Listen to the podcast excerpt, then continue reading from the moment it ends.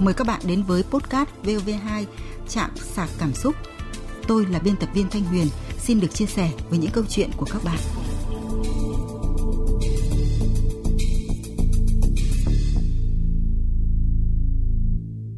Các bạn thân mến, phụ nữ lấy chồng là đánh cược với số phận. Vì đôi khi chính bản thân mình còn chẳng biết ngày mai sẽ ra sao thì làm sao chắc chắn được người mình chọn ngày hôm nay, ngày mai sẽ vẫn là như thế. Thế nên ngẫm ra cuộc đời người con gái lấy chồng cũng như một canh bạc. Thân em như hạt mưa xa, hạt vào đầy cát, hạt ra dụng cầy. Dù thông minh, xinh đẹp, giỏi giang, tính toán đến mấy, chưa hẳn đã giành phần thắng, mà có khi phần nhiều chị em lại nhờ vào sự may mắn. Câu chuyện mà tôi và nhà báo nhà văn Phong Điệp chia sẻ đêm nay chắc chắn sẽ nhận được sự cảm thông của rất nhiều thính giả.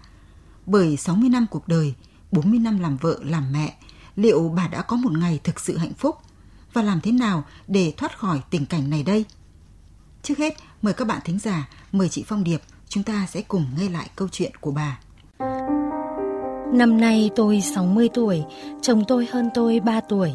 Vợ chồng tôi sinh được ba người con, hai trai một gái. Cháu đầu của tôi lấy vợ sinh được một đứa con trai. Đến năm 28 tuổi thì con tôi mắc bệnh trọng, không qua khỏi. Thằng anh mất năm trước thì năm sau con trai thứ hai của tôi lấy vợ. Trong 3 năm, vợ chồng nó sinh liền hai đứa con, nhưng cả hai lần đều sinh non. Nên gia đình tôi rất vất vả và tốn kém để chăm sóc cho hai cháu. Đến bây giờ các cháu đã khỏe mạnh như những cháu cùng trang lứa. Con gái út của tôi cũng đã lấy chồng và sinh được một cháu gái 2 tuổi rưỡi. Tưởng chừng mọi sóng gió trong gia đình tôi đã qua và chúng tôi chỉ còn tập trung vào làm ăn, lo kinh tế cho gia đình.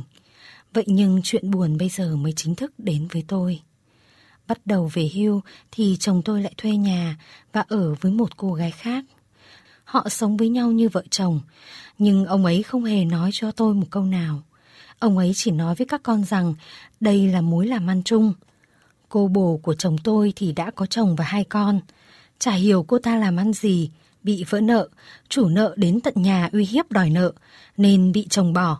Cô ấy để cả hai đứa con cho chồng nuôi, để đi cặp bồ với chồng tôi. Cách đây mấy tháng, chồng tôi bị đau ruột thừa phải đi mổ cấp cứu. Vì ông ấy chủ quan cứ tưởng đau bụng bình thường, nên khi vào viện thì đã bị vỡ, dẫn đến nhiễm trùng. Ông ấy gọi điện cho mẹ con tôi vào viện thì đã thấy hai chị em cô gái kia ngồi ở đấy. Họ cứ lăn vào chăm sóc chồng tôi. Mẹ con tôi không đồng ý, nhưng cô ta cứ lượn bên ngoài, rồi còn đội nón, giả danh để vào chăm.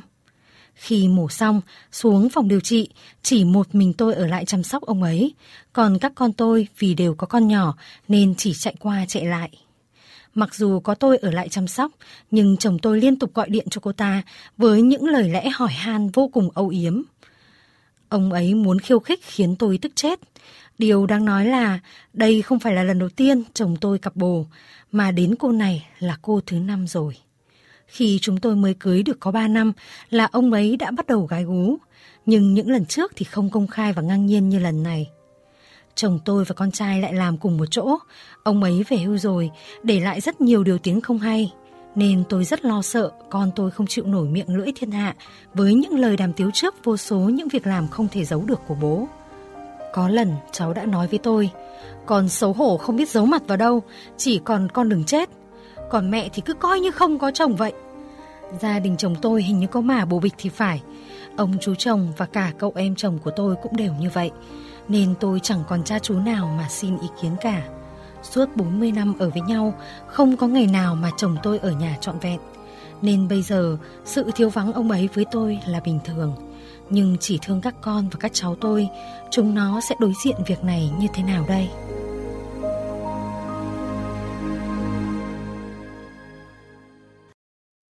À vâng, chị Phong Điệp này, người ta thường nói là đời người con gái chỉ thực sự vui khi sống trong nhà của bố mẹ đẻ và bước chân ra khỏi nhà mình đi lấy chồng thì đồng nghĩa với cái việc là không biết cuộc đời sẽ đưa đẩy mình tới bến nào và rồi lấy chồng thì chẳng khác nào một canh bạc lớn mà người phụ nữ mang cả cuộc đời mình ra để đánh cược. Tôi cứ suy nghĩ mãi về những cái câu nói này. Chị thấy những ý kiến này thế nào ạ? tôi nghĩ rằng bây giờ chúng ta cũng đang sống trong một thời đại mới rồi có thể quan sát ngay con cháu chúng ta bây giờ thôi thì có thể thấy là các cháu rất là tự tin đi tìm kiếm những cái hạnh phúc đích thực cho mình khác với cái thế hệ ngày xưa là những cái cuộc hôn nhân là không do cái quyền quyết định của mình vâng. thế nên nó rơi vào cái cảnh là không biết rồi ngày mai làm vợ làm mẹ thì mình sẽ sống trong một gia đình như thế nào cái hạt mưa là mình nó được rơi vào cái cái cái nơi xa hoa, cái nơi hạnh phúc hay là cái nơi đau khổ. Vâng. À, nhưng tuy nhiên cùng với cái sự tiến bộ phát triển của xã hội thì à, cuộc sống của con người cũng đã được cải thiện rất là nhiều. Và cuộc sống của những người phụ nữ thì cũng đã nhận được cái sự quan tâm của cộng đồng của xã hội. Và bản thân chính những phụ nữ chúng ta cũng đã tự tin mạnh mẽ lên rất là nhiều dũng cảm tiến bước về phía trước à, tự tạo lập cho mình cái cuộc sống hạnh phúc. Và kể cả trong cái trường hợp mà có những đau khổ vấp váp thì nhiều người cũng đã rất là bản lĩnh để bắt đầu cho mình một cái khởi đầu mới. Tôi nghĩ rằng đây là một cái sự tiến bộ tích cực trong đời sống bây giờ của chúng ta thì cũng rất là nhiều những cái cảnh đời éo le, những cái nỗi đau khổ mà những người phụ nữ có cái cả đời cứ ngậm chặt ở trong dạ và không dám nói với ai. Và cái câu chuyện mà hôm nay chúng ta vừa lắng nghe thì cũng là một cái nỗi đau khổ chua xót mà cần được cái sự hỗ trợ động viên về mặt tinh thần đối với bác. Vâng, đúng là bây giờ thì ờ, các cặp đôi có cái sự tìm hiểu nhau kỹ càng hơn là các cụ ta ngày xưa trước khi tiến tới hôn nhân. Tuy nhiên những cái cảnh đời bất hạnh thì vẫn còn đó. Qua quan sát của mình tôi cảm thấy rằng là người ta đi ngoại tình thì đúng là có thiên hình vạn trạng nhưng có thể quy về hai dạng ngoại tình đột xuất và là ngoại tình kinh niên. Đột xuất thì là gặp một người nào đó khiến người ta dung cảm và không kiểm soát được cái bản thân và để xảy ra những cái chuyện không đáng có. Và chuyện này thì chỉ xảy đến một lần trong đời và nếu họ thực sự biết ăn năn hối cải thì cũng nên tha thứ. Nhưng còn cái loại ngoại tình kinh niên như trường hợp của chồng của nhân vật của chúng ta ấy, thì hạnh phúc rất mong manh, chỉ có đau khổ là thường trực và bác Phạm Quang Quỳnh ở Thái Bình cũng có lời khuyên, lời nhắn với nhân vật. Xét mặt bằng chung bây giờ thì tôi thấy trường hợp này cũng không phải ít, phải tới trên 50% là có thể người ta bị cảm nắng say nắng thế nào kia. Con người ta nó yêu nhau, yêu nhau là ở cái tâm. Thế nhưng mà đã cái lòng người ta như vậy rồi thì biết làm sao được. Bây giờ động viên cho các cháu danh dự của ông chồng cũng con chả biết người ta đã không biết xấu hổ người ta đã chưa ra rồi thì coi như người ta một cái bóng thôi các con đừng sống về cái dư luận đừng nghĩ nhiều mặc cả nhiều về bố thì tự nhiên kệ ông lúc nào ông hỏi tâm chuyện ý cái đấy khó lắm con người ta từ người ta thì sốc dần. Khi nào người ta bị cái cú sốc thì người ta mới thay đổi được.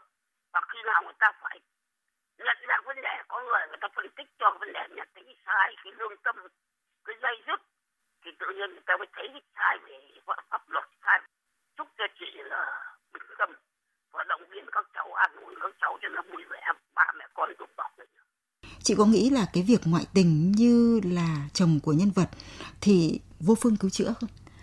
Thực sự là tôi nghe đến cái chi tiết mà nhân vật của chúng ta chia sẻ là suốt 40 năm ở với nhau, mà không có một ngày nào mà chồng ở nhà trọn vẹn.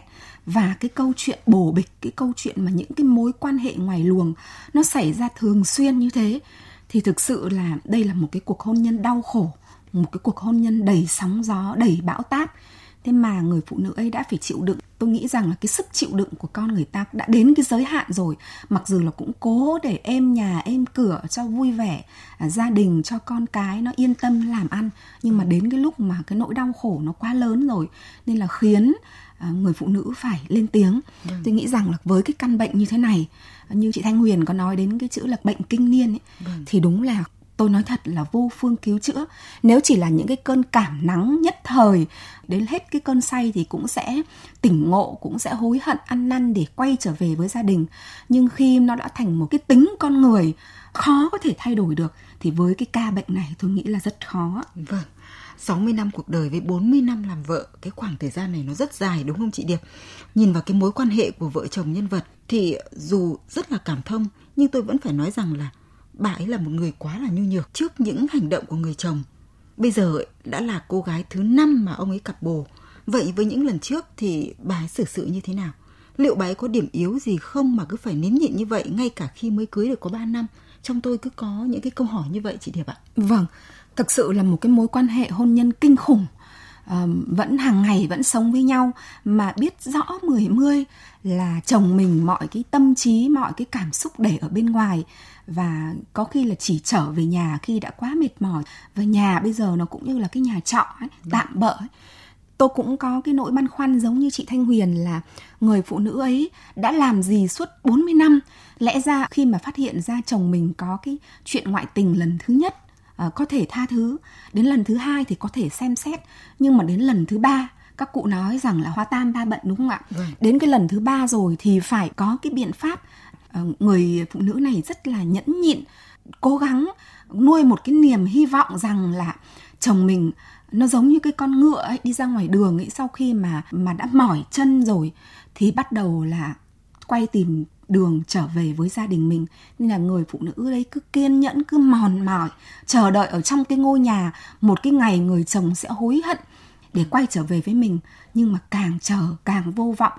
Vâng tuy trong thư thì nhân vật của chúng ta không nói kỹ, nhưng mà tôi có hình dung là gia đình của nhân vật, cái mô hình là chồng đi làm, còn vợ ở nhà, với cái công việc nội trợ, với vô vàn những khó khăn, những vất vả, những gian truân đã đi qua mà ông chồng thì không hề biết và tôi có cảm giác rằng có lẽ cái sự không đồng điệu về công việc như vậy khiến cho vợ chồng của nhân vật có những sự lệch pha về lối sống và bà ấy có phần yếu thế dẫn đến âm thầm chịu đựng cho êm cửa êm nhà không hiểu chị Phong Điệp có nghĩ như tôi. Ừ, chị Thanh Huyền biết không khi mà tôi đi có cái điều kiện mà đi đến các vùng miền xa xôi thì tôi gặp không ít chị em phụ nữ có tâm lý là khi mà mình đã lấy chồng xác định là mình sống chọn đời chọn kiếp cho gia đình chồng mình chết đi thì cũng phải là ma nhà chồng nếu mà may mắn thì lấy được ông chồng tử tế thì mình được hưởng thế còn mà không may mà lấy một cái người chồng mà tàn ác đối xử bất nhẫn với mình thì cũng vẫn phải chịu đựng đến hết đời đến hết đời và không muốn cái mang tiếng là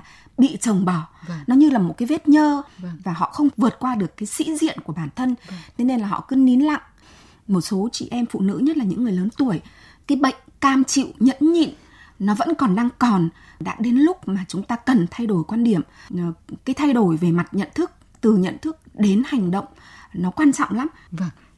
Trong ờ, chia sẻ của chị Phong Điệp thì tôi thấy ờ, chị Phong Điệp đã gọi cái sự cam chịu nhẫn nhục nhịn nhục của phụ nữ chúng ta là thành bệnh.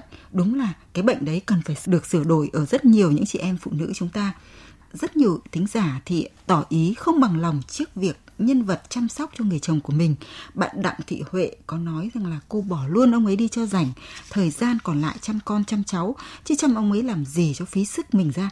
Bạn Bình Lê cũng nói bà thật dở hơi nên bà mới vào viện để chăm ông ấy, thừa sức khỏe, phí thời gian. Bạn Nguyễn Nga Sao cô lại đi chăm ông ấy? Cô cứ sống vui, sống khỏe với con cháu. Còn ông ấy cô kệ đi, quan tâm làm gì ạ? Nhưng cô cẩn thận kẻo bị con bồ của chồng cô và lão chồng lấy hết tài sản. Bạn Liên Lê cũng cho rằng sao cô lại phải vào bệnh viện để chăm ông ấy chứ?